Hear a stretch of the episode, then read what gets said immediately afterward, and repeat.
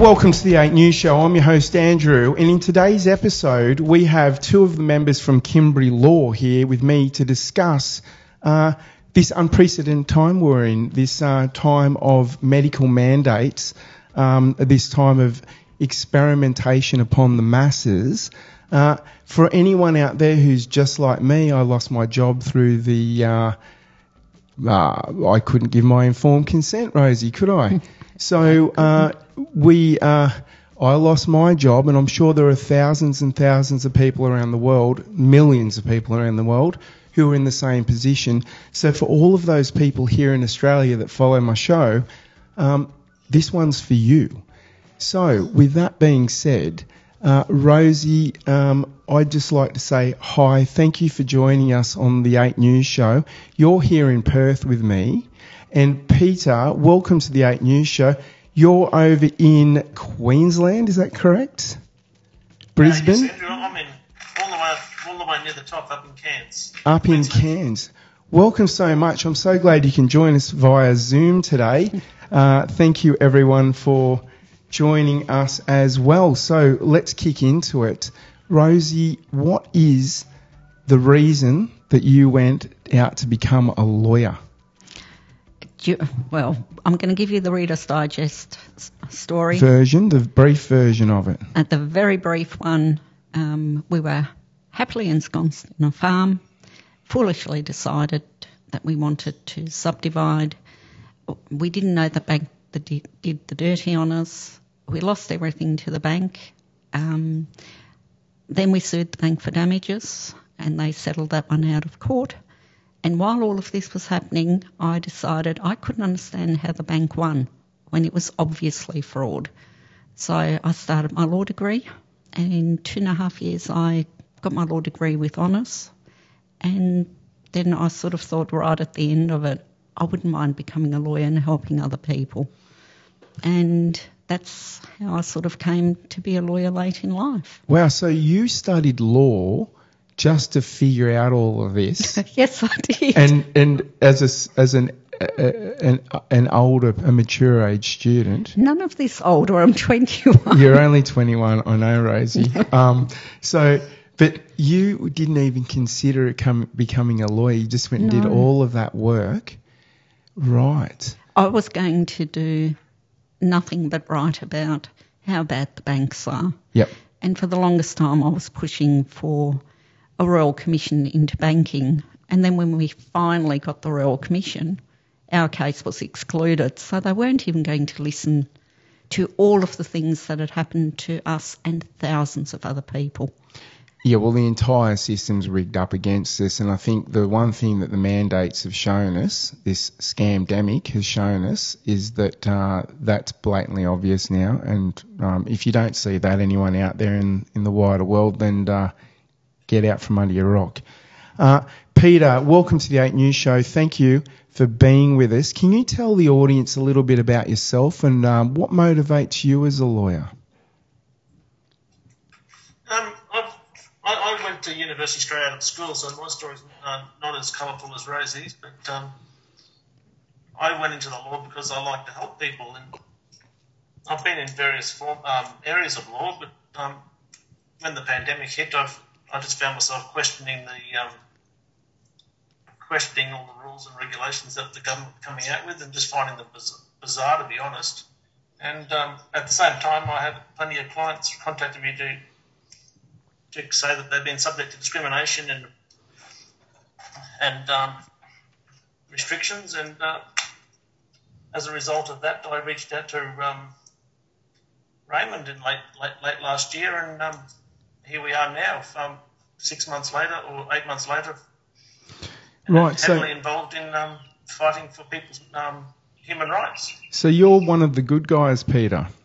Um, I think one of the other things we've all realised um, in this world of post-pandemic, post-scamdemic, I've got to stop saying that word pandemic, it was not a pandemic, um, is that... Uh, Leaders in all professions, in, or should I say leaders in the professions that are the pillars of society, uh, have failed us drastically, and lawyers being one of the most blaringly obvious failures. I mean, I think the medical or the healthcare system's the biggest failure, but uh, both of you, Rosie and Peter, uh, have clearly the right intentions here. You're on the side of humanity.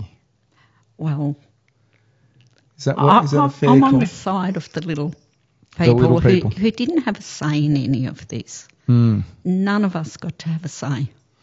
We sure didn't. Peter, what about you? I don't want to comment too much on my profession, obviously. Don't, um, no, but, um, no. Abso- uh, absolutely, we're, we're in this because um, um, the very reason for our existence, in my view, is to help people who are in need. Absolutely. I, I just saw, yeah. I saw people that were screaming for help. Yeah. Look, I just want to make the distinction that um, uh, I'm just going to pick on the big corporates, particularly here in W A. They're the miners. Uh, none of those people, they all have big legal teams. I know that for a fact. But none of them realised that uh, they they they were in the wrong. The the state government here in Western Australia had no ground to call that mandate. They did it purely, what was the term? Uh, through delegated legislation. Is that right? Is that a fair call? I think that's a fair call. What do you think, Peter? Is that a fair call? No, it certainly is. The public health, the, every state has very broad public health acts, and um, those acts allow for quite extensive delegated authority to uh, certain individuals, usually the chief health officer of the state, to make um, rules and regulations, uh, directions affecting people. Yeah, they can. It allows them to fly by the seat of their pants, right, and do whatever the hell they want, as long as they have done it via this emergency declaration. Yes. These emergency declarations are a little bit of an issue. I think that's something that needs to be looked into in the future. There's oh. got to be some serious rules around that, right? Rosie's cracking up. Am I pushing things a little bit too far there, Rosie? No, I'm, no? I'm just, I, I think I'm way too cynical from my life experience to really buy into this emergency after two and a half years. Y- yeah. The, the very definition of an emergency is something that is unforeseen, and it, it's really, really bad. Mm. And, I mean, by the time the Western Australian mandates came in, I, I, I'm still struggling to see how it was an emergency. It well, wasn't. Well, that's right. I mean, all everyone in Western Australia, and we're just picking on Western Australia, right, because we're here in Western Australia, but um, we'd, we'd gotten through the emergency. Uh, we'd succeeded to do that. Uh, every, people who could work from home worked from home. People who couldn't worked on the site with all the um, proper procedures in place to restrict the uh, the transmission of these so-called viruses. And that worked exceedingly well. But then after the fact, they brought in these mandates, these worker mandates, mandating uh, an experiment, a medical experiment on the entire population. That is one freakishly uh, demonic act. See, my problem when they started talking about, I, I got quite concerned when they started talking about bringing in mandates in Western Australia. And by the time the mandates were actually signed, we had one active case mm. that was recovering. Mm. And that one had been a blow-in on a ship. But they already knew that the T G A website, the D A E N, had reported over six hundred twenty deaths from the vaccine. And the T G A said, right. well, we've looked through all of these records and there's only nine. Mm. And I'm there. They, they took an awful lot of liberties taking a doctor's report that says, I had this healthy patient, they they took a vaccine, and then lo and behold, they're no longer healthy. Yeah. But the T G A, in its wisdom, some bureaucrat went through that and said, oh, no, no, they, they didn't die from the vaccine. It was some other coincidental thing. Yeah, look, the um, T G A have so many questions to be answered. I mean, just simply looking at um, the past couple of months here, I'm literally going to say seven weeks ago, they put out an alert withdrawing um, a pawpaw cream from the supermarkets because it uh, there was a little bit of a skin irritation it was causing with some people. Yet we have still active uh jabs, batches, active vaccine, I don't want to call it a vaccine, active batches of this so-called jab uh, that's literally killing people, but not once have they ever put out an alert about those batches or withdrawn a batch, or there's been no discussion whatsoever about that, and that I think needs to be seriously investigated. So, Rosie, is that what triggered you into investigating more from a legal perspective? Um, for me, it was because my husband was going to be mandated, and I thought he had enough issues without them piling on top with something that was rushed to production. Okay, so your husband husband was one of those people, like there, like so many. There, I mean, literally tens of thousands mm-hmm. of cases in every community where somebody had a particular medical situation that put them into a, an at-risk category, at risk from the vaccine category, uh, but no. the government wouldn't allow that. Um, there were no exemptions to be had, and every doctor said exactly the same thing, it's, which kind of at the time, oh, it just really triggered me. Let's, oh, let, yeah. Let's be honest. Oh, look, oh, so oh, Rosie, mm. I know a man uh, who... whose doctor told him you are at serious risk of death with the condition that you have if you take that jab, and yet that man cannot get a, an exemption from it. So, um, sorry if this triggers anyone. I think it's safe to say that this was uh, far more than a public health issue. I actually would go as far to say that this is a depopulation program. I don't know if that's... Uh, going too far for you legal types, but uh, I think there is a whole lot of evidence for that. Um, moving on to you, Peter, what was it that triggered you about this situation? What was it that sparked your interest to look into these this scamdemic a little deeper? Well, um, Western Australia is, is the same as Queensland in, in, in large extent, but the mandates that were brought in here just... they had no consistency to them. Like, um, you could only have, what was it, ten at a funeral, but you could have, you know, hundreds or tens of thousands go to a football game, for instance. It was just, mm. just you were just questioning the science. Obviously, without getting into science and the medical side of it, you're just questioning, well, clear, clearly, if you can only have ten at one event and tens of thousands at another, what's going on here? Do you, do you think that some of the so-called experts were actually, um, I'm saying the so-called medical experts were actually economists? And I mean that very cynically, and I don't even think that's the right way of putting it, but um, do you think that some of these experts were people who were involved in the public purse strings? Do you think that possibly some of these decisions were made on an economic basis? I mean, what? I, I the, will agree that... Um there are too many people who have direct links to organisations that you would expect them not to be linked to, making decisions about things where they have a personal gain. Mm. Yes. So as far as corruption goes, I think we have to have a really big inquiry into that. Well, we sure because do. Because corruption is an issue. And when you make a financial gain... out of forcing a whole country to get vaccinated. That's an awful lot of dollars and cents that might be piling up in your your back pocket that mm. we really have a right to know about. Look, it's just mind-boggling, isn't it? Um, the, the length and the breadth of this corruption, which it clearly is, uh, because, I mean, you think about all of the little privately owned shops, the corner stores, the restaurants, the little... food, the lunch bars, you name it, not allowed to operate, but the the big corporates are. Uh, talk about a wealth grab.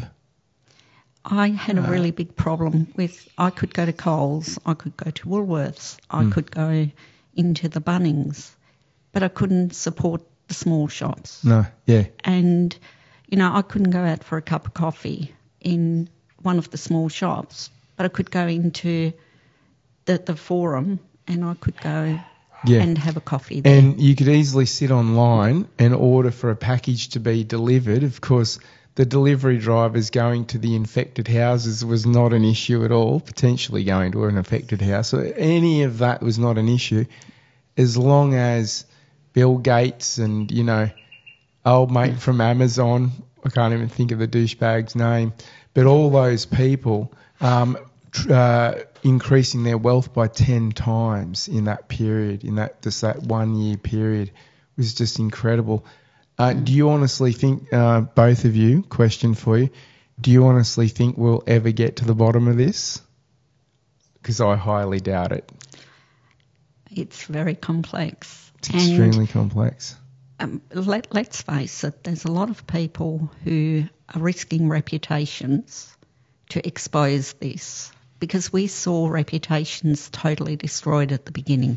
Mm. You know, any doctor who spoke out and said, well, this is a treatment that works, mm. they were all called quacks. Mm-hmm. They were deregistered. They mm-hmm. were hounded. Previous studies were taken away from the, the journals where they had been published. Yeah. It was a systematic destruction of of careers. That's right. And you, most people are hesitant to risk their career. And I, I kind of have to go on the record as saying I'm not welded to my career. Mm. I am welded to my morals and my ethics. Where everyone should be. And I think one of the, the, the short-sighted um, short-sighted aspects of a doctor's position was that, that, yeah, short-term gains, but, hey, I've got a message for you quacks. Can you send me your number? Because I don't trust any of the other doctors now. That's where it's at, right? So I think a lot of people in the future are going to be looking for the doctors that were deregistered. Uh, I don't think anyone wants to deal with any of those doctors anymore unless you've you've bought into the lie. Peter, what about you? What did we get into sort of the side of this? That, did, did you get out everything you wanted to say about this in terms of why you're fighting against this uh these people that have enabled this? I just think there's a huge inequality and a, and a huge unfairness to it all. So I, that that really riles me up, and so I want to get to the bottom of it and mm. help these people that are being bullied into um, into following, doing doing what they're told if they want to go to work. Yeah, it's, it's nuts. It really is. And I mean, um, what, what you guys are talking about is really the starting point, right? We need to get all of the workers, all of the people on, that that suffered from the front line positions, we need to get them all sorted out first, one step at a time, and then we'll work our way up that pyramid. Um, okay, so let's talk a little bit about the mandates and human rights aspects and why, um, or let's get into the legal side of it, you guys. Why is it... Actually, where would you like to start? Peter, Rosie, who, who wants to speak first? Where are we going with this? Um, should we start with the human rights side of it? Um, actually, start with Peter, because his is a really good jumping off spot for everything that I'd like to say. Sounds great. So, Peter, what do you want to talk about first? Are we going to talk about the aspects of the mandate that are legally questionable, or do we want to go with human rights first? It's up to you. Off you go. Uh, look, I was, I was just going to cover off some examples of how we've helped people to, to, to this point. Um, like, for instance, I've had a client who couldn't wear a mask. Um, their employer took issue with that. Um, so the client went and got a mask man, uh, mask exemption from his doctor to comply with the state government requirements. Um, even though the, the employee had that, the employer then decided they didn't like it and fired him anyway. So we took that, we took him to fair, uh, we took the client took him to Fair Work and Managerial Protections application, um, and they were successful in at, at a mediation in getting a payout from their employer. So We, we we are having some success with Fair Work, but obviously there are some issues with Fair Work at the same time in relation to vaccine mandates. Um, that's one example. Another example is there's we've got a group of workers in Western Australia who we're helping. We wrote out to uh, the state government and various um, private sector employers, um, with, a barrister, with, with, a de- with a detailed barrister's advice. I believe it was seventy-odd pages, Rosie, wasn't it, from memory? Yeah, um, something like that. And um, that, that that advice had de- was had detailed um, discussion and on the law around how um, the mandates were infringing on individuals' rights, people's rights, um, their human rights, and and their, and discrimination. Um, that was sent out in late April. Uh, it was we know it was brought to the attention of the state government because we had a letter from the state solicitor's office. Um, So I'm fairly confident that that was drawn to the upper upper upper levels of government. Uh, that's interesting. What what are you able to discuss, um, just generally speaking, what that letter was addressing with you? It was addressing. It was a, It was a, primarily it was addressing a section. Uh, the there's a there's a there's a Commonwealth legislation called the Australian Immunisation Register Act, which outlines um, people's rights to have their vaccination status and other medical information kept private and confidential. Uh, it's called what they call protected information. So the, the Act makes it pretty clear uh, on our barrister's advice covers it, covers it off in very in, in detail, but the Act makes it clear that uh, your employer has no right to re- request your vaccination status from the immunisation register. Um, so we made that clear to the employers that they were, that by asking for their employees to give that information, they're actually breaching the law. Yep. And what did they say? What do they say to that? Uh, it was, I know what my employer said. Too bad, there, so there was sad. There were various employers that took the position that, look, get lost, or from from getting from get lost to, look, we don't think we.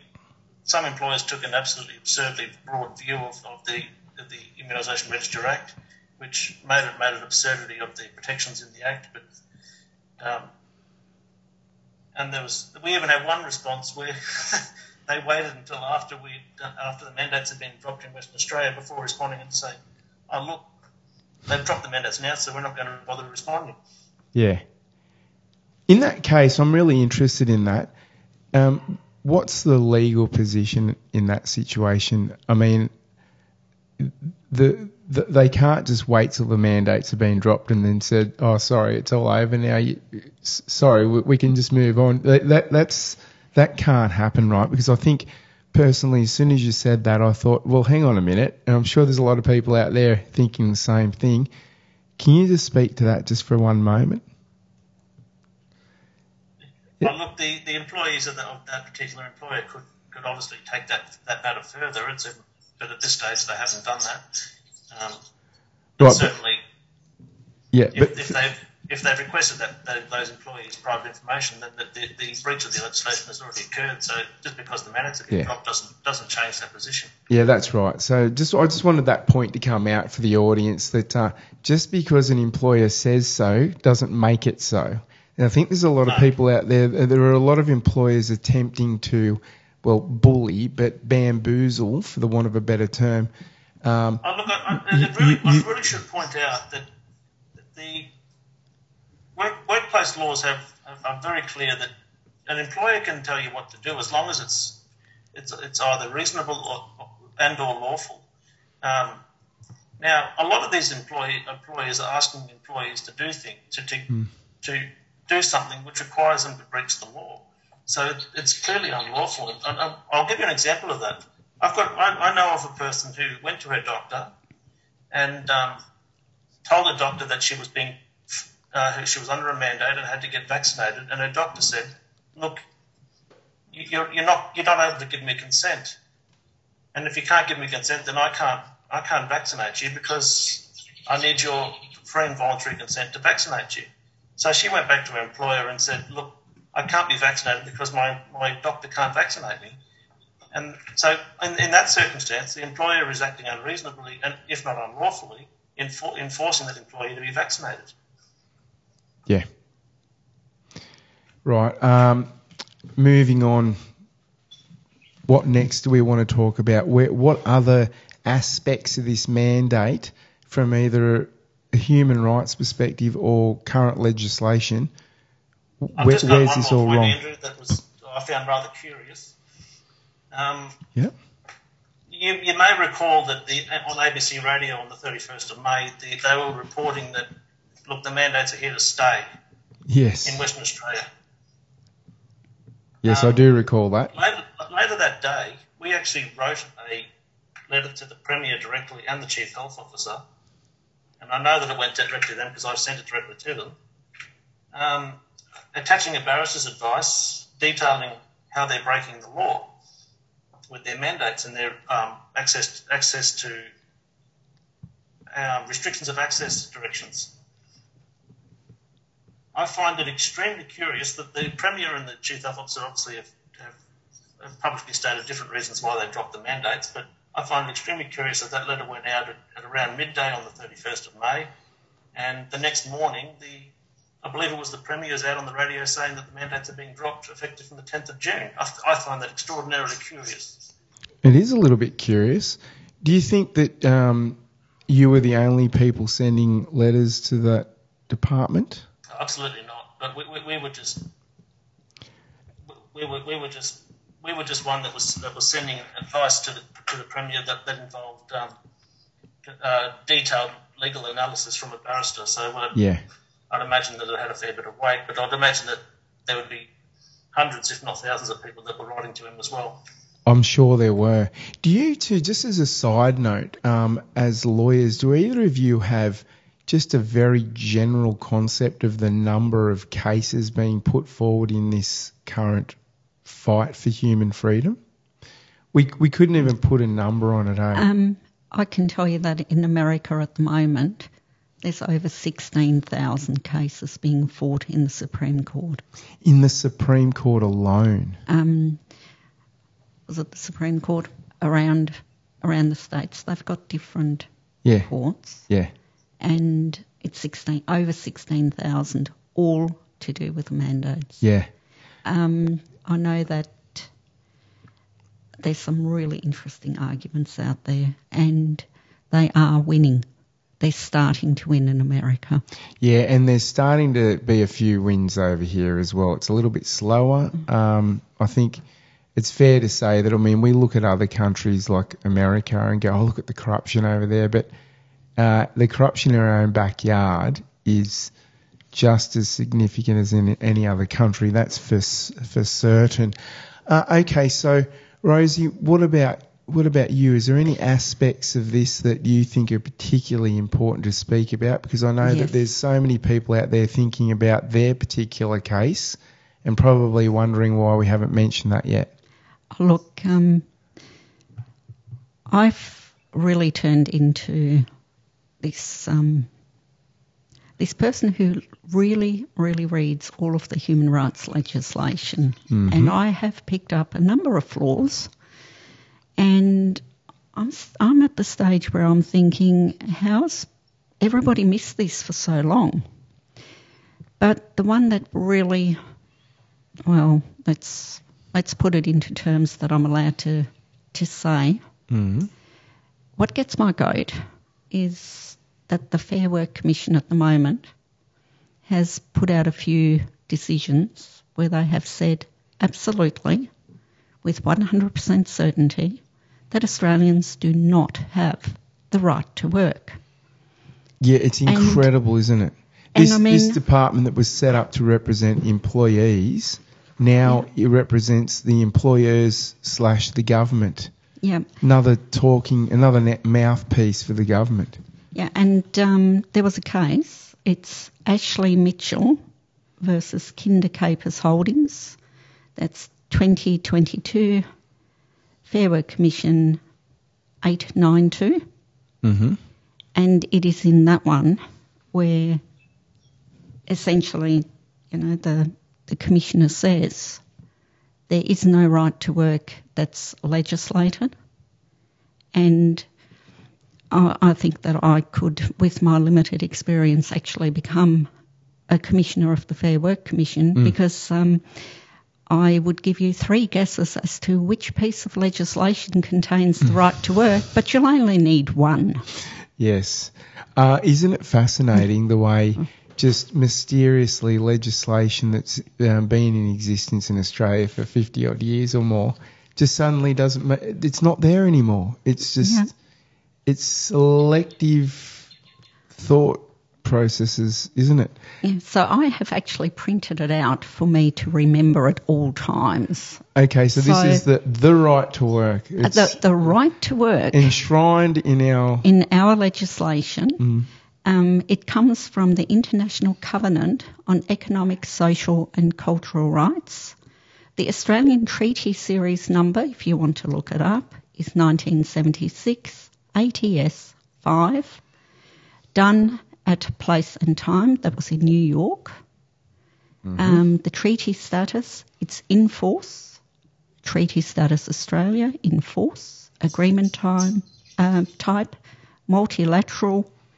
Subject of treaty is human rights. And then it goes on. And then the Australian implementation requirements. So it had to be put into a fair bit of legislation. Mm. And the very first one was the Industrial Relations Reform Act, nineteen eighty-three, number ninety-eight of nineteen ninety-three, which, guess what? That became the Fair Work Act. So it is in our legislation, and I would have loved to have been able to do an appeal on the Mitchell matter, because I, I'm, I'm sorry, I think they're wrong. Justice, they were wrong to... you know, wrap Deputy President Dean over the knuckles for daring to speak out against yeah. the mandates mm. in her decision in Kimber. Um, absolutely, Deputy President Dean was correct, and, um, you know, she had to go into a re-education camp. I'm being cynical. Mm, no, well, well they, they said she just had to do a little bit more training. Yeah, but but it's it's a, it's re it's re-education, isn't it? It's, it's an Orwellian I'm, thing that they're talking about. I, I tend to get stressed about this, because when I studied my degree, mm. um, I was always worried that because of my experience where we were absolutely thrown under the bus by the legal system, there was no way that we could win, but we had all of the evidence. Yeah. So why didn't we win when we should have? So my whole degree, I went down every single rabbit hole until I understood it properly. Mm. I didn't just take the lecturer's word for it that, oh, and this section of this act means. I actually read far and wide, and I read case law where lawyers were arguing that's the wrong interpretation. Mm. So for me now, having come as far as I have and always putting, you know, my ethics and morals and, you know, what's right and wrong right up front, yeah. I feel confronted by the Fair Work Commission saying there is no right to work in Australia. Well, it Rosie, is absolutely written in law, and the legislation is the Fair Work Act. Well, Rosie, I feel fairly confronted about that as well. Um, Peter, do you feel confronted about that? Look, I mean, that's just one example of, of, of things that are...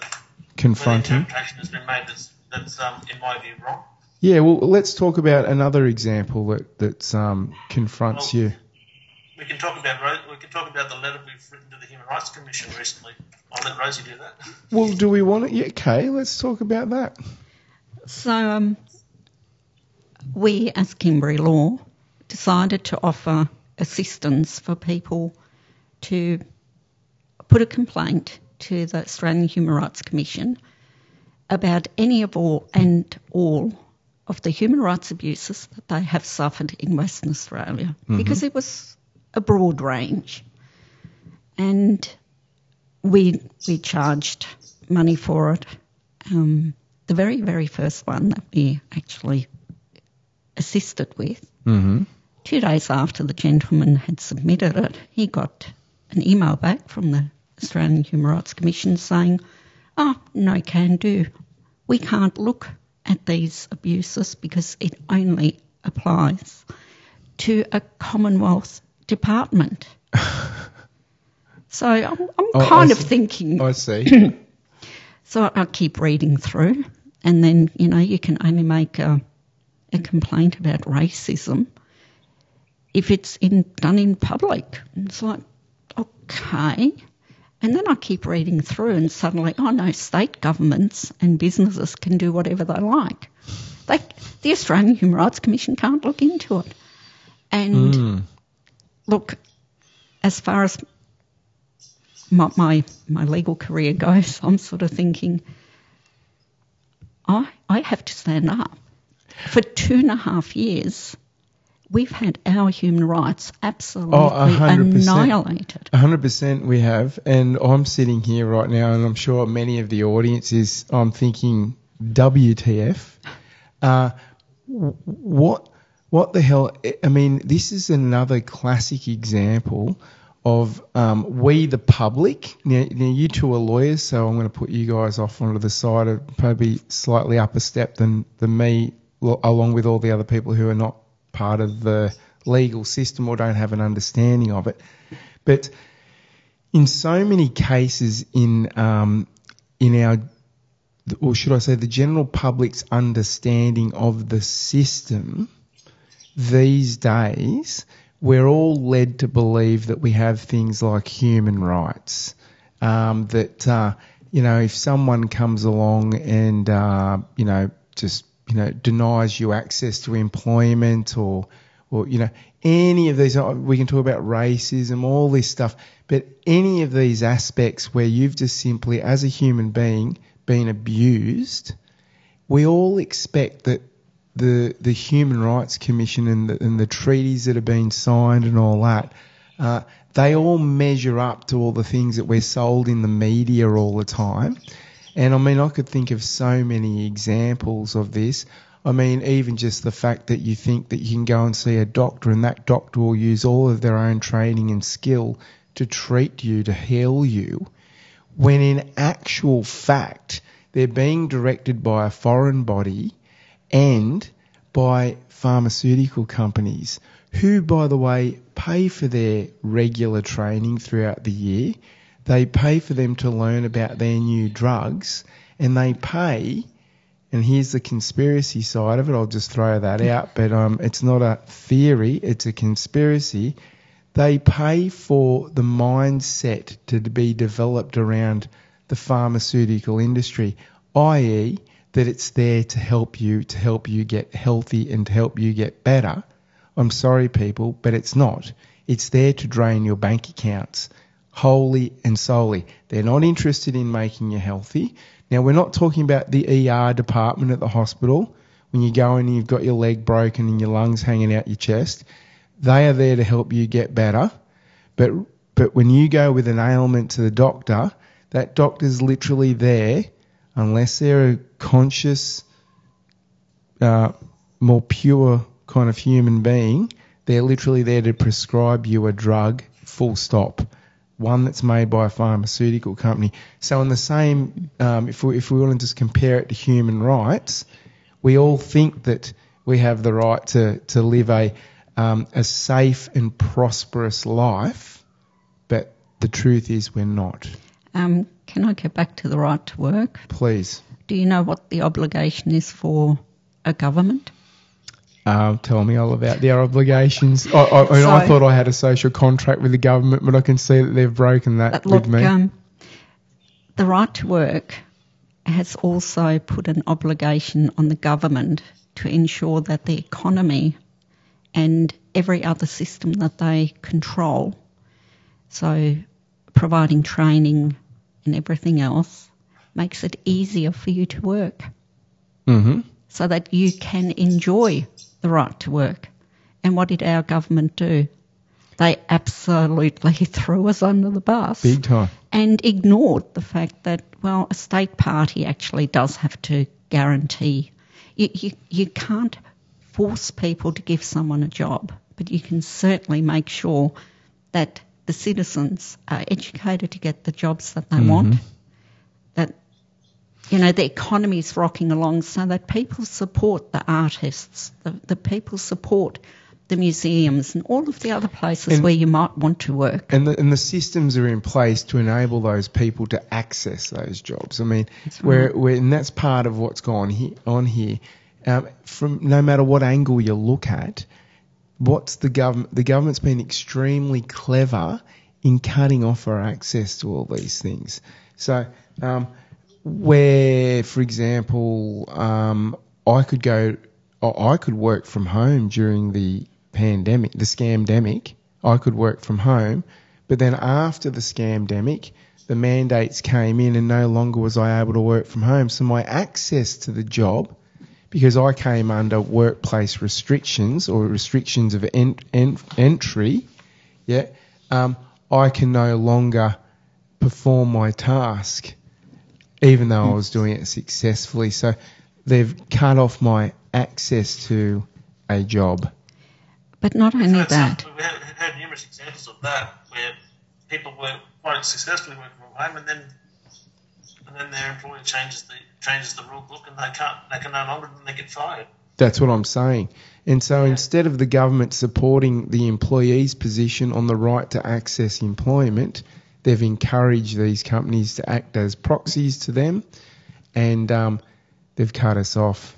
See, one of the problems with lawyers dealing with this is lawyers rely on evidence. You can't just make a bold assertion that something happened. Yep.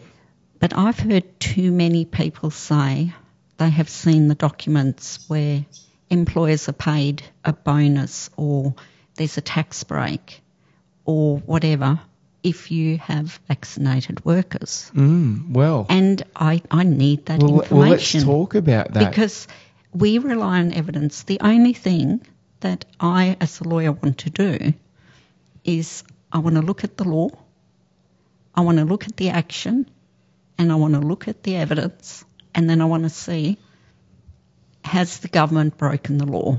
And at this stage, that's a resounding yes, and it's actually the Criminal Code Compilation Act, Criminal Code Act. They asked that they've breached the criminal code. But Rosie, surely we're drowning in evidence.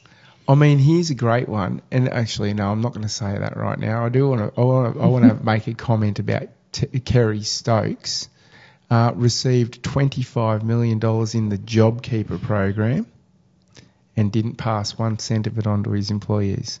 See, that's a, a matter of. Um, that's a different matter. It, I know, no, be, because this is so broad. Um, You know, like I can only do one thing. I do want to look at the corruption because to me it was a concerted effort. I mean, one of the issues I have is that um, one of the mining companies, which shall remain nameless mm-hmm. because, you know, there's We're lots of different... We're not going to mention company names. Yep. No, not at this stage. But, you know, whoever's working there will know it was that company. Yeah. Under the Roll-up for W A vaccination clinic program. They set up a vaccination clinic at the airport. They set up vaccination clinics in the Pilbara, and they had all of their employees, all of the employees' families, all of the support staff in the Pilbara vaccinated through that clinic, mm-hmm. and they were paid for every vaccination. Mm-hmm. So not only did they push the, the mandates, they then got a benefit for every person that they vaccinated. Mm-hmm. And I want to see those figures. Yep. I, I want to see the figures. I know it happened, and I know that there is a contract. So I just want to quickly interject that anyone listening to this discussion right now, if you have that evidence, please ensure that you stay with us to the end of this program, because we're going to talk about how you can submit that evidence to the these great people from Kimbri Law. So uh, any more discussion about human rights and, and, and, and the government denying us access? I mean, sorry, isn't it, for both of you, isn't it a human right to be able to access uh, a doctor and get the right advice from a doctor? Well, there's also the Is Hippocratic Oath. Right? Well, The, so, you know, the doctors actually, APRA is stopping the doctors from from doing the right thing. Mm. And some of the doctors who ended up not practicing anymore actually had legal advice to say that if you vaccinate someone because APRA tells you to, mm-hmm. and you do not look at the patient in front of you, mm-hmm. if anything goes wrong, your indemnity insurance is invalid. Mm-hmm. And you'll lose everything. And, I mean, we know, well, I know personally of, of dozens of examples of people going in and, um, first of all, not being, um, they've had the jab, they've had the scamdemic jab, uh, with no signed consent form. That's all part of it. All the, the law around the distribution of these things has been um, brushed under the carpet in so many examples. I know there's a lot of people out there that went into their doctors or into one of these jab clinics and they signed their waiver form, but there's that's not the end of it. A lot of people didn't have a waiver form. A lot of people just arrived. They said, oh, you know, Mister Andrew Hughes, oh, yes, that's me. Oh, sit down here. You know, a little bit of alcohol on the arm, bang in with a jab. Okay, thanks very much. See you later. And now we're getting, I know of a case down here in Western Australia, in the south of Western Australia, where one of these doctors had sent a load of their patients off to the local pharmacy and several of them have died. Now this guy's committed suicide. That's just awful. The, the the tragedy around this, um, not only did this guy have a couple of deaths, he's had a couple of people paralysed as well, all by one of these jabs who um, where there was already public, publicly available information about the danger of the batch number of that particular jab. But mm. once again, the government denied us the human right to proper protections, and they they still haven't withdrawn any of these batches. See, one of the things that people forget is that the directions are unlawful and unreasonable mm-hmm. because of the Immunisation Handbook. Yep. Because the Immunisation Handbook is very, very clear. Which, by the way, for all of the audience, comes directly out of the um, Healthcare Act. It's not something separate. It's not something nice to have. It's a summarised guide for this very important subject matter. And it says mm-hmm. you cannot immunise someone without informed consent, consent, without coercion. By their very nature, mandates are coercive. They were never enforceable, and every lawyer who said they are reasonable and enforceable, I'm sorry, no, you're wrong. Well, but you combine it with the threat. You combine it with the the threat of the loss of your livelihood, which is, again, going against our human rights. But when you do that, that then becomes mental torture. Yes, and absolutely. I know I had... Now, listen, everyone, I'm one of the people that went through this. I know I had uh, two four-day sessions not able to get off the lounge in the early days when I was facing that. I was facing all my demons about this, right? So I'm sure there are thousands of people out there who are going to listen to this that know exactly what I'm talking about. But when it hits you and you realise you're screwed if you do and screwed if you don't, there's nowhere else to go. It hit the true depression kicks in, and it's uh, it's not pleasant. Uh, but thankfully, myself and many other people have gone through this, have been able to get our minds straight, stay healthy, rise above it, and see a new way to, to life. And that's why I'm here right now, everyone. I'm actually a fly-in, fly-out mining worker. No more. I'm not really a podcaster. I'm not really a journalist. I'm not really any of these things, but... Uh, So from that aspect, I've got to thank the government and I've got to thank my employer for opening my eyes to a new way of life and for giving me the opposi- opposition to give them a bit of a punch back. Do you so want to hear you. a funny story, though? I'd love to.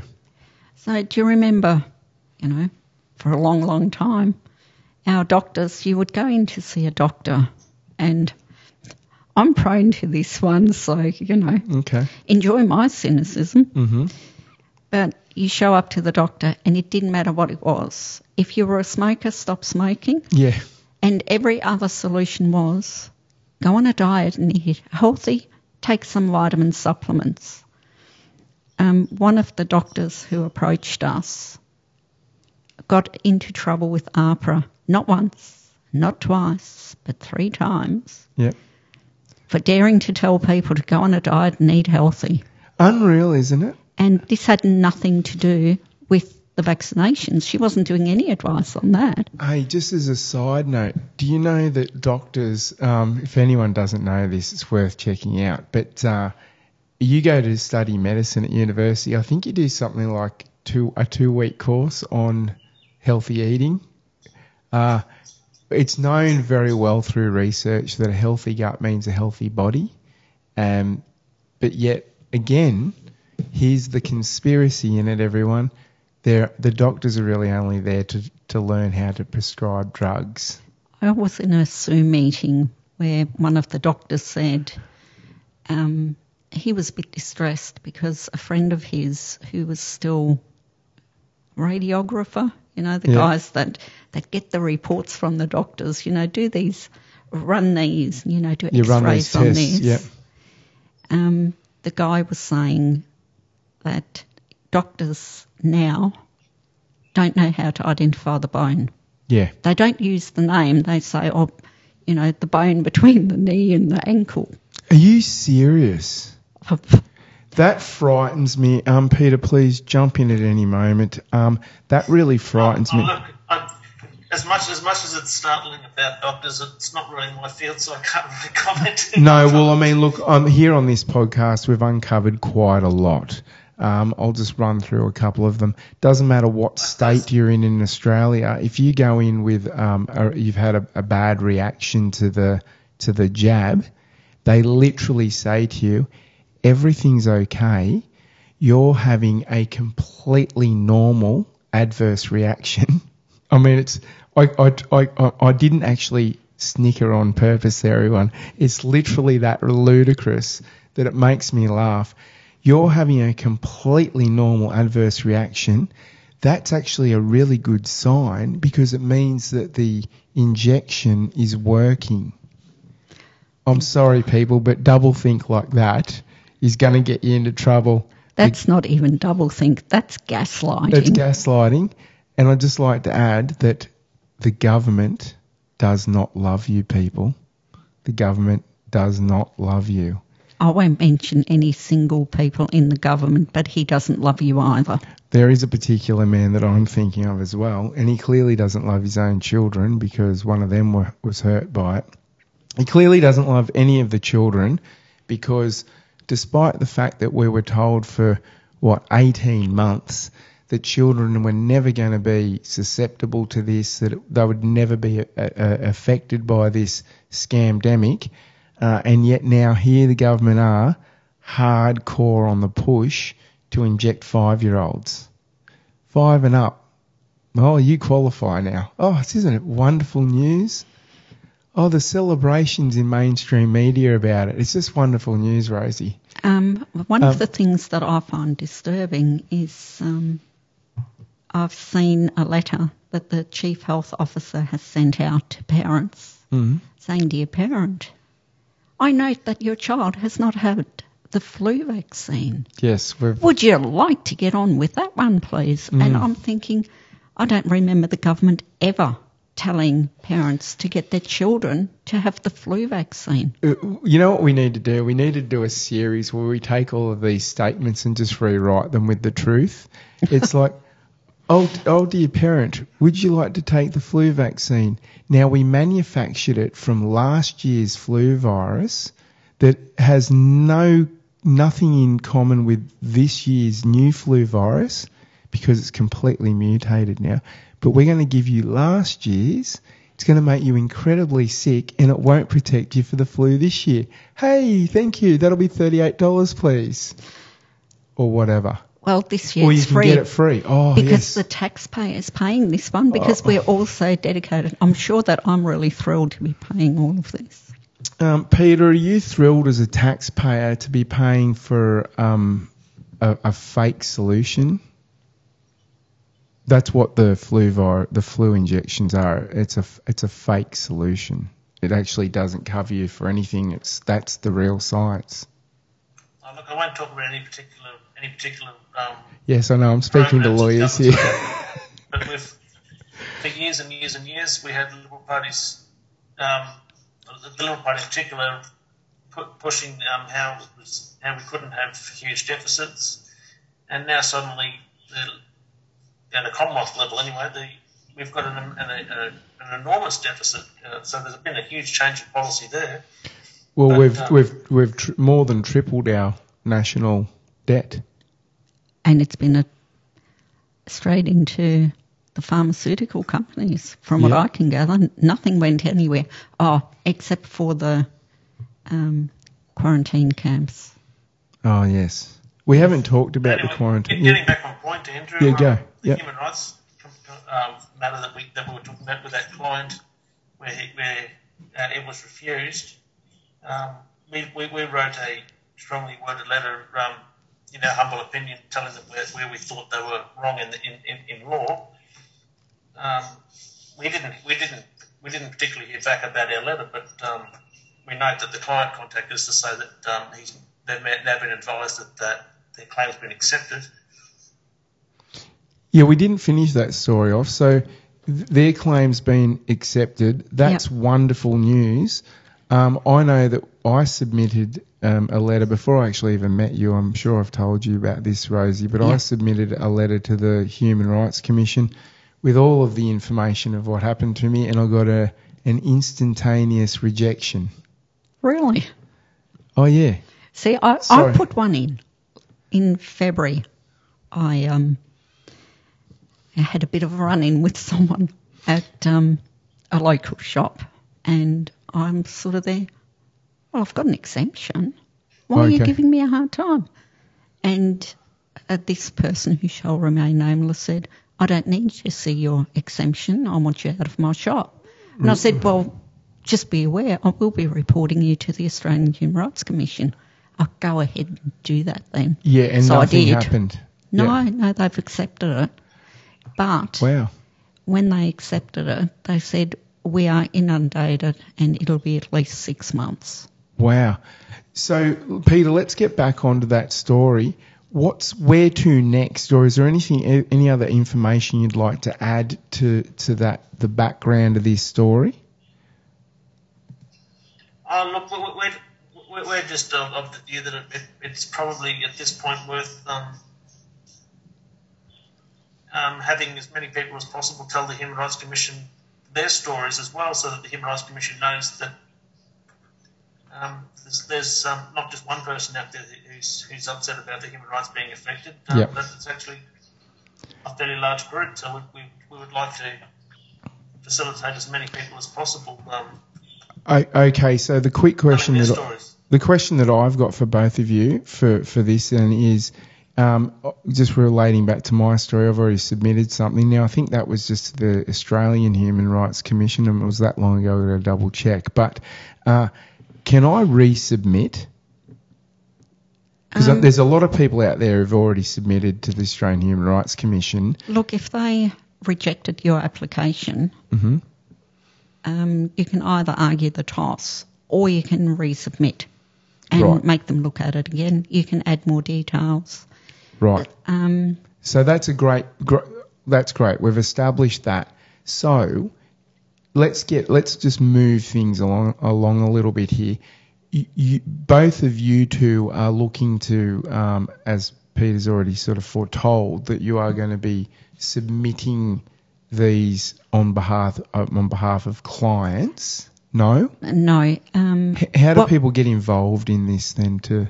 So what we had before um, the Human Rights Commission actually rejected this person's application, mm-hmm. we had one online so that, you know, people would pay four hundred dollars. Is, is that they through Free for Humanity? No, this one's through Kimbri Law. Okay. So, so we, people can fill out the form? People can go through, fill out the form, and there was a payment portal And then I got the details and I went through the form to make sure that everything was filled out properly, Correctly, that yeah. nothing got missed. And then I turned it into a P D F and sent it back to the person who would then submit it with any documents that they had listed. Yep. And I, I sent them instructions on how to submit. And, of course, the very yeah, first one. I think it's important to say that our form wasn't, the, wasn't just a standard application form. It had, it had a detailed legal analysis in it as well. Yeah. Okay, so, but w- where are we going with this? Is this a service that you're opening up to people for now? Yes, we're going to, to offer it again. And I'd done, I think it's a twenty-eight page legal analysis of all of the human rights in Western Australia mm-hmm. that were abused by our government. So it's not just for people who lost their jobs. It is for grandmothers who couldn't go out with their grandkids. It's for people who couldn't go to funerals. Yes, it's for people who who are affected by the suicide of a partner who couldn't see a way out. Yep. This is about all of our human rights. Okay, so let's get into the Kimbri Law side of the discussion now. This is what we've really been leading up to. We've sort of talked about the background, everything. Now it's really about what what you two are doing with Kimbri Law. And you've just said that you are going to open that up for people to start submitting. Um, how do people get in touch with you, or how do they reach your online form to start this process? Rosie? So the form is on h r c a dot kimbrilaw dot com dot a u, or you can just go to the Kimbri Law website and it's got the Human Rights Commission application link on there. Okay. What's this H L C A? It's H R C A, Human what? Rights Commission application. Okay, so you this is a page that you have set up. We've set up a separate page where we have a fillable form. Okay, for everyone listening, we will put these links below in the description with any other information you need to to join in this uh, application with Kimbri Law. Yep, fantastic. So, um, how otherwise, how do people get in contact with you just to uh, ask questions? What, what is it? How do you want people to communicate with you? Because I know there's going to be a lot of people out there wanting to submit this um, application to the Human Rights Commission of Australia, and there are other things we're going to discuss. But first and foremost, while we're on that topic, how do people find out more about this? If you, you have a Telegram chat, is that right? Uh, Kimbri Law has got Kimbri Law Chat on Telegram. Kimbri Law Chat on Telegram. Yeah. Someone's phone's ringing, Rosie. I thought we'd discussed this. No, just jokes.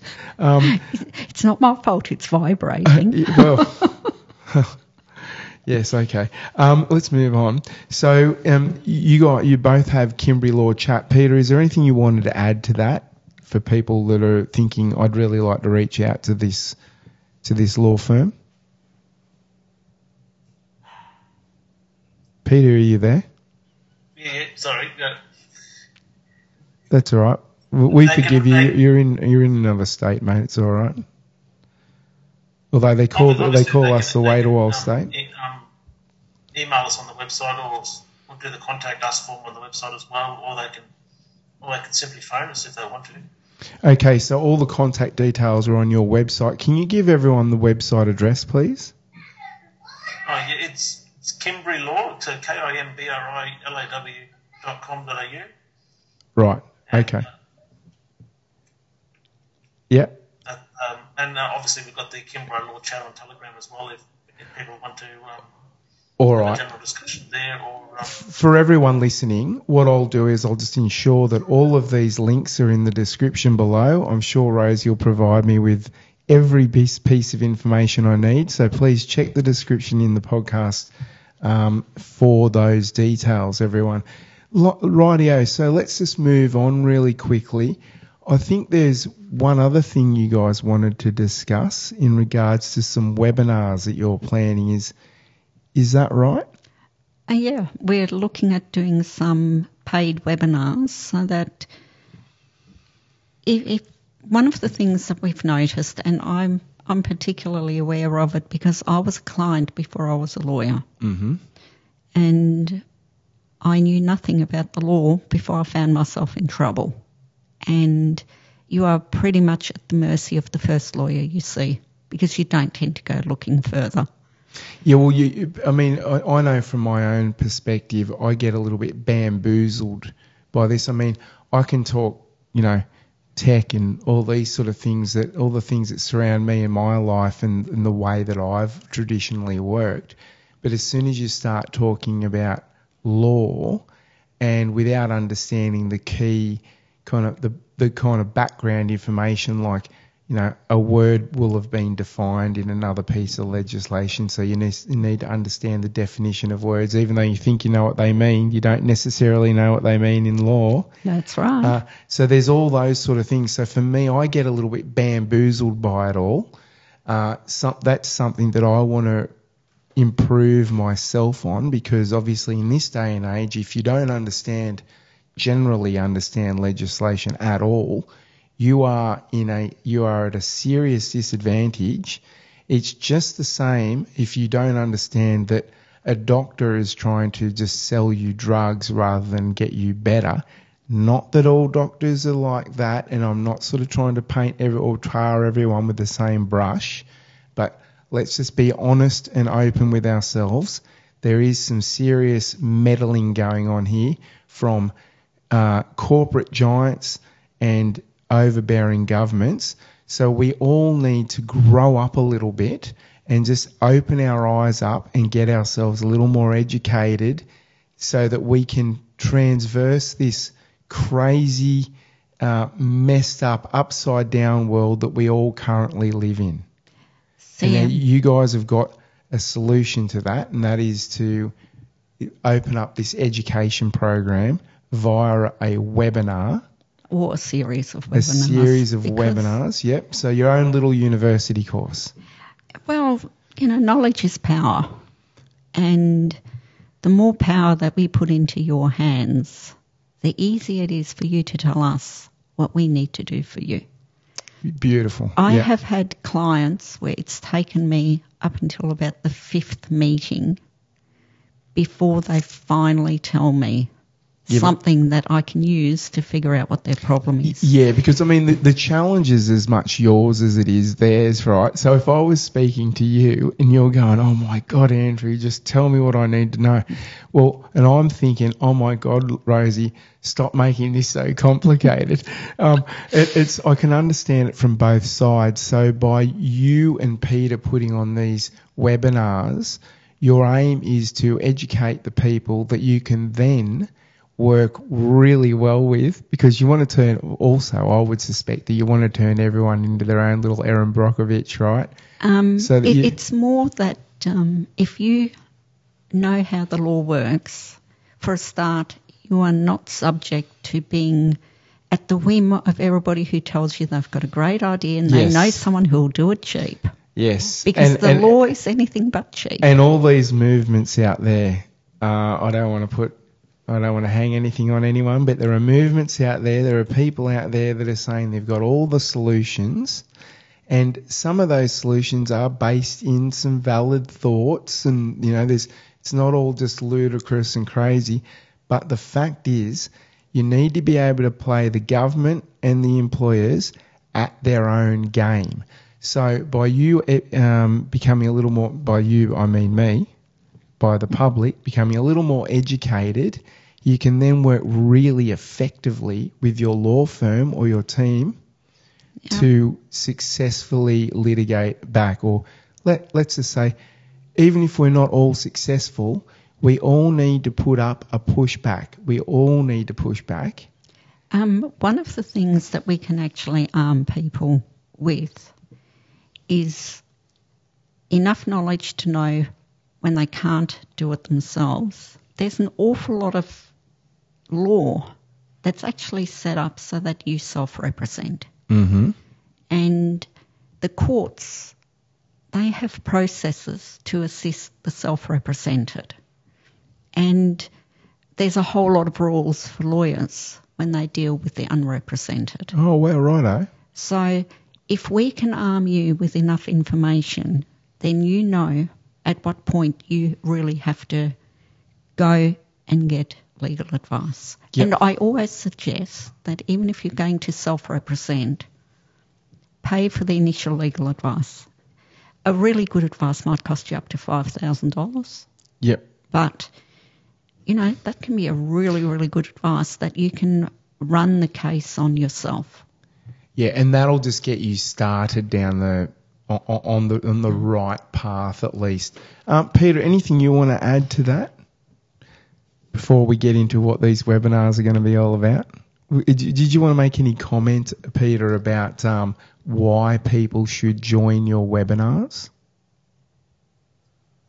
Oh, look, the, this, just to just to give you a, a quick example, it, it may be something we, we would ask people to, ask them to gauge interest in what people want us to talk about. But an example would be um, termination of employment. There, there's actually, for a lot of people, depending on who your employer is, there's different options as to where, where you can where you go in relation. What what your forum is to to challenge an unfair dismissal, for instance.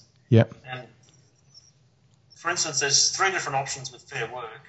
There's obviously you can go to the Human Rights Commission, and obviously if you're a state employee, you can go to the state Industrial Relations Commissions, or the state um, or the, the state um, uh, equivalent of, a, of an Equal Opportunity or a Human Rights Commission. So you've got several options, and they all have different time limits, different time frames, and um, which option you need to take depends on your on your personal circumstances. So it would be good to explain to people what those different options are. Okay, so that that's a great segue into the next section of, of the discussion. What, uh, it sounds like your plan, although we haven't ha- we don't have a program schedule yet, but it sounds like your plan is to Um, create these webinars um, built up around certain examples, certain key examples. Is that w- where you're heading, um, Peter, Rosie? What's? Tell me, what are your ideas so far? It's always really good to run whatever it is you're trying to um, educate people on through real examples. Mm-hmm.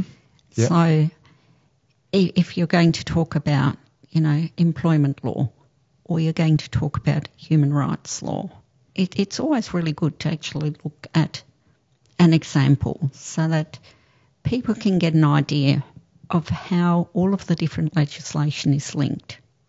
Yeah. Because everything's linked. And obviously you, you are both dealing with this all day, every day, so you're going to have some pretty um, good ideas about very Yeah, situations that are very representative to your key audience in this, so that we can, you know, I think the way you're you're talking about, that's a great idea. I mean, I'd like to be able to join in on the webinar with um, the mindset of what I've personally been through, so that I can really just concentrate on what the issues are at hand for me personally.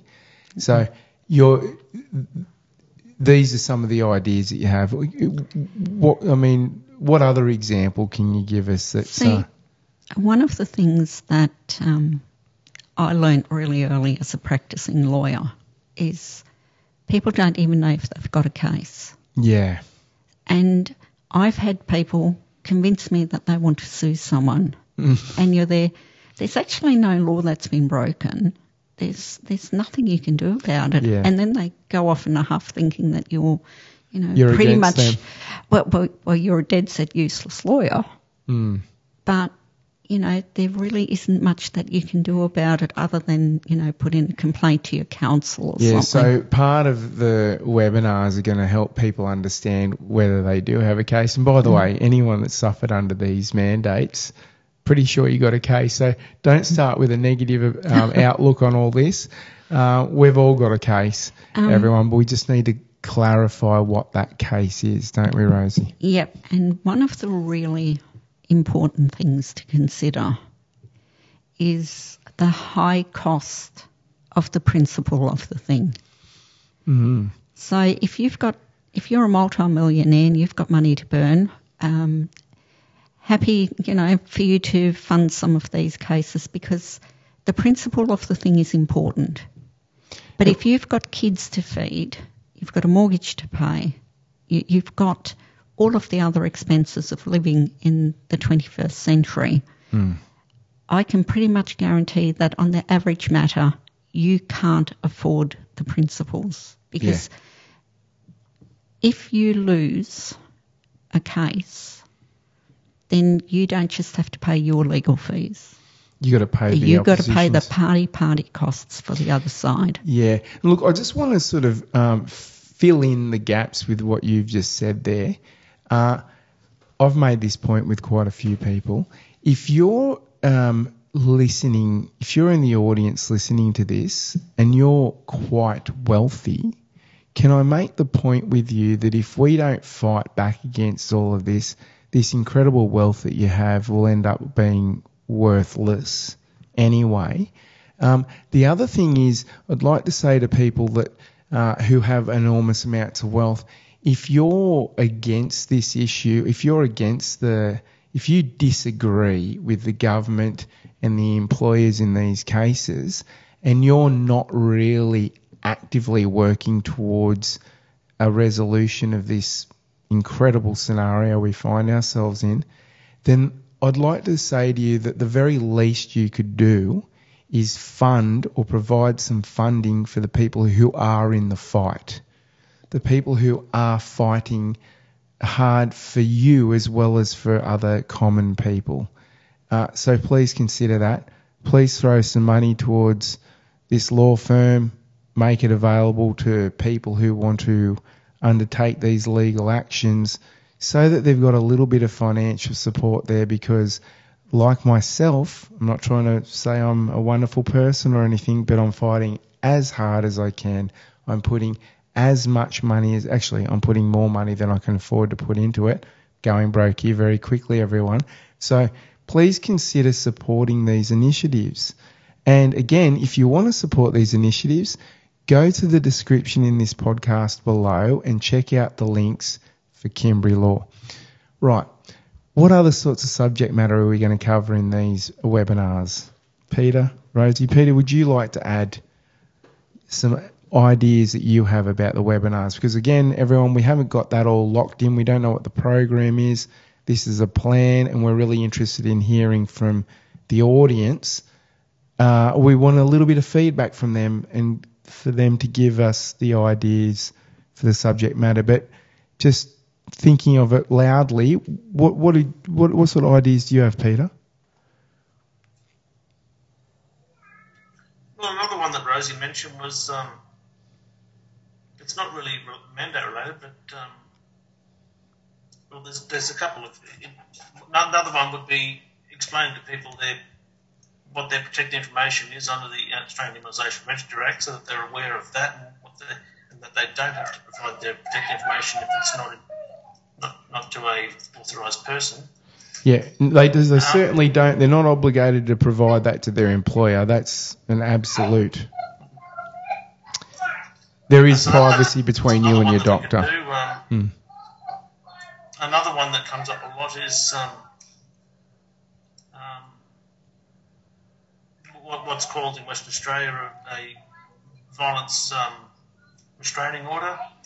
There's a lot of misinformation around those, which, What's that? which people may, may or may not want to have discussed. Right, okay. Um, um, Peter, you got quite a lot of background noise there, mate. Is there anything we can do about that just before we wrap up here? No? Um, I'll, I'll see what I can do. I, I'm just, I'm just interested. I don't think anyone could really hear what you were saying just then, that's all, and um, I'm interested in that point. Uh, okay, it looks like it's, we're all good to go. Can can you just repeat what you said about the uh, violence restraining, uh, restraining orders.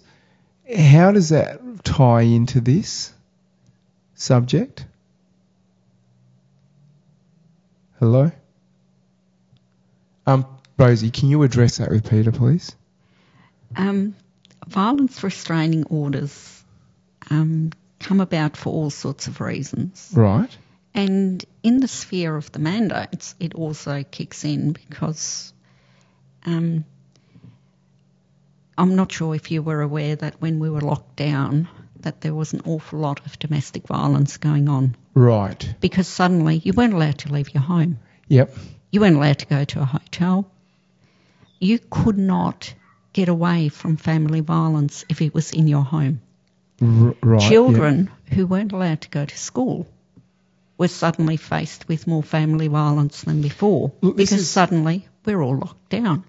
Yeah, and I mean, this is such an important subject. We we just haven't really talked. I mean, no one really talks a lot about this. You hear it mentioned often, but continue. I think this is really interesting. So what's the point that Peter was just making with that? I'm not sure where Peter was going, so I'd have to let him address um, it. Peter, are you back with us now, mate? What was that? Um, can you just repeat what the point that you were trying to make about these apprehension or these violence apprehension orders? Is that what you call them, Rosie? Re- uh, violence restraining, restraining orders. orders? Well, the, the, um, there can be a lot of confusion around um, if, if you find yourself subject to one or needing to take one out, then there's a lot of confusion around the process to do that is what I was trying to point out. Uh, it may assist people to have the process explained to them. Okay. And... Um, there's some interesting things happening around violence restraining orders where if you take one out against someone, nine times out of ten, they'll turn around and take one out against you. And there's a lot of obligations when you have a violence restraining order taken out against you. Okay, so for the audience, um, we're, we're talking about this because this is something that's very, very common. Uh, it's a, there are a lot of common misconceptions around that, and that's one of the subjects that you'll look at covering in the webinars. Yeah, because it's because violence restraining orders are a lot more common than people realise, mm. and the fallout for someone who has never ever threatened anybody else, it can be really devastating. Emotionally. Not not only emotionally, but your work's affected. If mm. you need a clearance, like a working with children's check.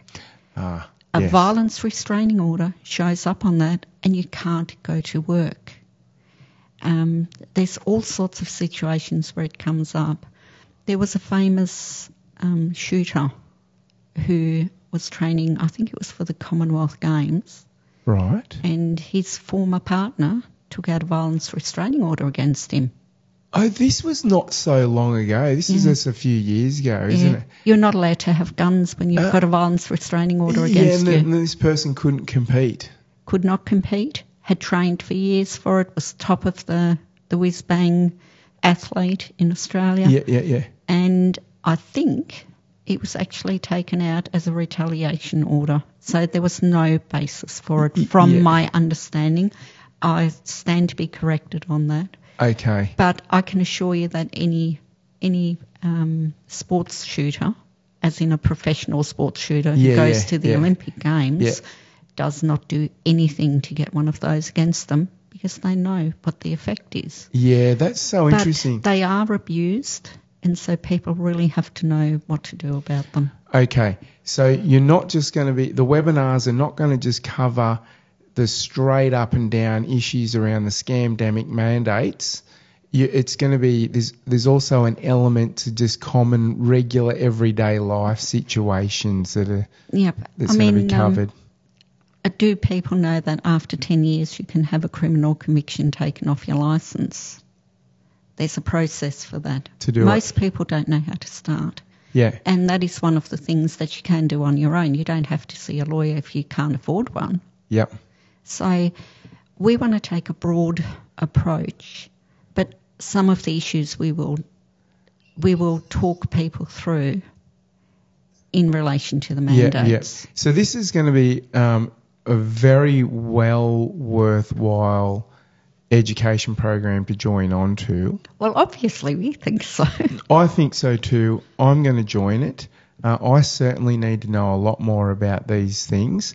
Um And I think this, this is just the beginning. I, I kind of see that you, you two, I mean, I don't know how you're going to find the time to do it, but uh, number one, planning out the webinar and producing it, uh, is going to be a challenge. But then I think the secondary challenge is going to be, once you get to the end of that, you're going to have a really, really good idea of where your client base is at and whether they need more training or not. And I suspect that they will, because you yeah. could probably continue to go on um, with these webinars for the next ten years. Um, simply because, and isn't it fascinating that all the things that you really do need to know in life aren't actually uh, taught in schools? Yeah. Um. It, th- there's another conspiracy around that, and I know that's something that's discussed a lot, that has been discussed a lot even over the last just twenty years. The um, education system's got a lot to answer for, doesn't it, Rosie? I mean, my sister's a, a principal at a school, and the compliance and all of the hoops teachers have to jump through, yeah. and all of the extras that have piled on. And there's just not enough hours in the day to teach everything. But it's like people have forgotten that, you know, maybe parents need to be teaching their kids some stuff as well. It yeah. shouldn't always fall to a school. And I think just about every week there's someone who writes letters to the editor, to the newspapers, or, you know, goes on social media and says, oh, kids today don't know this and schools must teach yeah, it. Yeah, and I think um, I think this is one of the great mistakes that the global elite have made in in pulling this scamdemic on, on the, the entire planet, is that they've done it maybe a little bit too quick. They they needed to have everyone far more asleep than what they already have them. Um, but now all they've done is to serve the people to wake up. And I think that there are so many aspects in life now that just people who haven't even put in two and two together yet, the penny hasn't quite dropped for them, but they know that there's something very suspiciously wrong with the way the world's set up. And we're only just scratching the surface of it. I mean, we could talk for the next, you know, three thousand weeks on this, on that aspect of um, it. But one of the beautiful things about the law is that we will not run out of topics to talk about. Indeed. Because it is, indeed. Um, I mean, one of the things, you would have to have a whole seminar series just on evidence, because you can say what you like. If you haven't got the best the evidence to back up your side, but the other side has the evidence to back up their side, mm. which way do you think it might go? Yeah, that's right. Which way is the judge going to? Which way is the judgment going to fall? You, you need to you need to be well informed, and you need to be well prepared, and you need to know what actually counts as evidence and yep. what can't count as evidence, and you know, and for anybody out there listening. Um, You don't have to give a statement to the police. You do have to give them your name and address. Yep. But you do not have to make any other statements. That's right. And you them. can refer everything back to your solicitor yes. or your lawyer. Um, that's right. Uh, I used to watch on YouTube this um, English guy, and I can't think of the name. It, it was the something terrorist. But anyway, he gave le- he was a lawyer, but he was dressed up with a balaclava and the whole thing, and he'd give Uh, you real-world examples of situations when you're dealing with the police and how to respond to them and all that. Fascinating stuff. Fascinating um, stuff. And what I learnt was that uh, when when you get pulled over to, for, for a speeding fine, the first thing they do is ask you, how fast do you think you were going? You never, ever answer that, because you're putting yourself at guilt straight away. You always mm-hmm. say, I'll allow my lawyer to answer that for me. Is that right? Is that the right advice?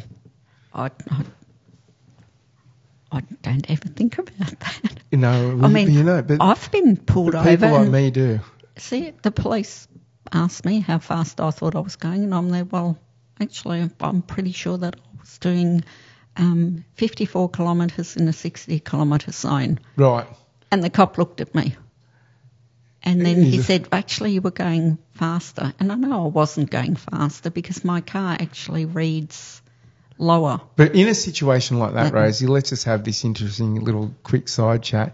Um, if you, if he says to you, actually, you're going really fast, my response would be, well, I don't know about that, but I'm sure my lawyer will know. See, thanks very much, officer.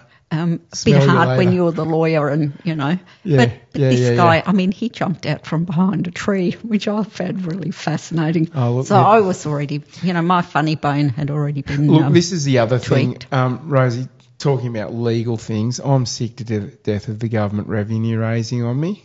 Um, I've had enough, and I'm sure everyone out there has had enough as well. So, look, Peter, can I ask you, do you have any final comments? Um, we're talking about the webinars right now. Do you have any idea of when you want to kick these off? Is there a timeline between you two? Um, is there any other plans that you already have? Um, we haven't really got a timeline, but the sooner the better, really. Um, right. Really, we just we just want to we just we really just want to gauge on. on on a Telegram chat, basically, which which which is the most which is the most um, requested topic, and start there. Righto, so you're looking for exp- expressions of interest. Yep, essentially, yep. And I think it's probably a really good idea to um, talk about it on the chat, and then put a link to a page where we actually ask the curly questions, and people can answer it on the Kimbri Law website. Okay, so take it from there. So. We, we we want everyone to just initiate this whole process by going to the Telegram um, app and looking or searching for Kimbri Law Chat. Is that two words, Kimbri Law, or is that one word? Uh, Kimbri Law Chat, it's three words. Yeah, okay, so it's, it's Kimbri Law Chat, three words. Uh, everyone that's listening, please check the description. Uh, the, sorry. Check the description below. I'm a little bit tongue-twisted right now. Check the description below. Look for those links. Search the Telegram chat and express your interest in these webinars and add any any other uh, topics that you'd like to, co- uh, to be covered.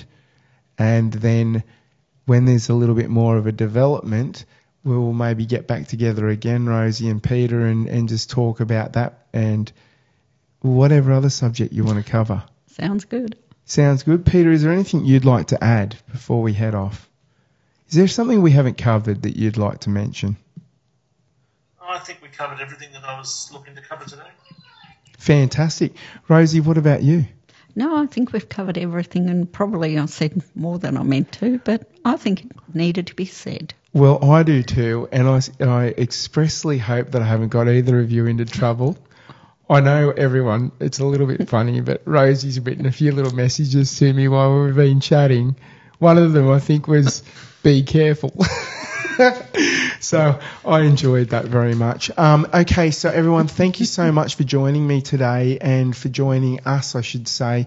Um, this is a big initiative, everyone, so please jump onto the description below in this podcast. Please very much get onto the Telegram chats. Make contact with Kimbri Law, because the initiative here is going to bear some fruits, some results. I'm certainly going to join in on the webinars, but um, we need to get a plan for what the webinars are going to be. So please do express your interest in the Telegram chat, or reach out via email, all those things, so that we can move to the next step and actually get these webinars produced. And roughly timeline speaking, Rosie, we're talking about in the next couple of months, right, or less? Um, yeah, next couple of months or less. To I, have the first one produced? I, I would hope to do it reasonably quickly. Um, we are not going to be able to afford to pay production costs, so it'll be, you know, what you see is what you get. But what you get is the law. Yeah, but I think um, you're going to be able to get a fairly decent production going on. I think we can. I can help you guys with that. Not that I'm any genius when it comes to these things, but I think we can get something happening that's going to make it well worthwhile for everyone. Um, and again, roughly what sort of numbers are you going to be able to cover off on in these webinars? I think you were mentioning around one hundred people at a time, or are you going to run smaller groups? I think that's important for people to know. I think um, we were looking at running the Zoom webinars. Yep, with so a, with one hundred people at a I, time. I think so. Okay, that sounds really good. Now, in that in that general plan, are people going to have the option to be able to ask questions? I would envision so. Right. Um, but Peter and I will have to talk about how we want to run, want to run a Q and A section. Yeah, there's going to have to be some sort of mechanism where people can ask their questions, and then you can get kind of a general consensus of, you know, are there thirty people asking the same question, so we'll address that one, and sort of maybe the really obscure ones you can sort of skip over. But uh, I think that sounds like a good plan. I think we've got something going on here. So everyone, with that being said, thank you so much for joining us today. Um, once again, I just want to reiterate that I desperately need your help. I'd love you to become a patron. I'd love you to uh, download the Podbean app, install Podbean, follow me on Podbean. The reason you would do that is that um, we do do a lot of live shows, although I've got a little bit of a pause on that at the moment, but we do do a lot of live shows. And I'd love you to be able to dial in or ask us a question via the tes- uh, text messaging system built into Podbean. So um, also become a patron, as I've already said. We desperately need your funding, everyone. I, I just I, I can't express that enough. So um, otherwise, thank you so much for being with us. Uh, to head out of the show, I'm going to play uh, a song by a friend of mine, Kelly Newton-Wordsworth. This is Hold the Line, everyone. I play this all the time at the end of my shows because it's so relevant. And indeed, what we were talking about today is about holding the line, right? So everyone, please get on board with that. Uh, once again, good night. Uh, not good night, good day. And until the next episode, thank you for joining us. Bye. See ya. We stand for our right to be free. We stand against tyranny. Hold the line, hold the line, our people. Hold the line, hold the line.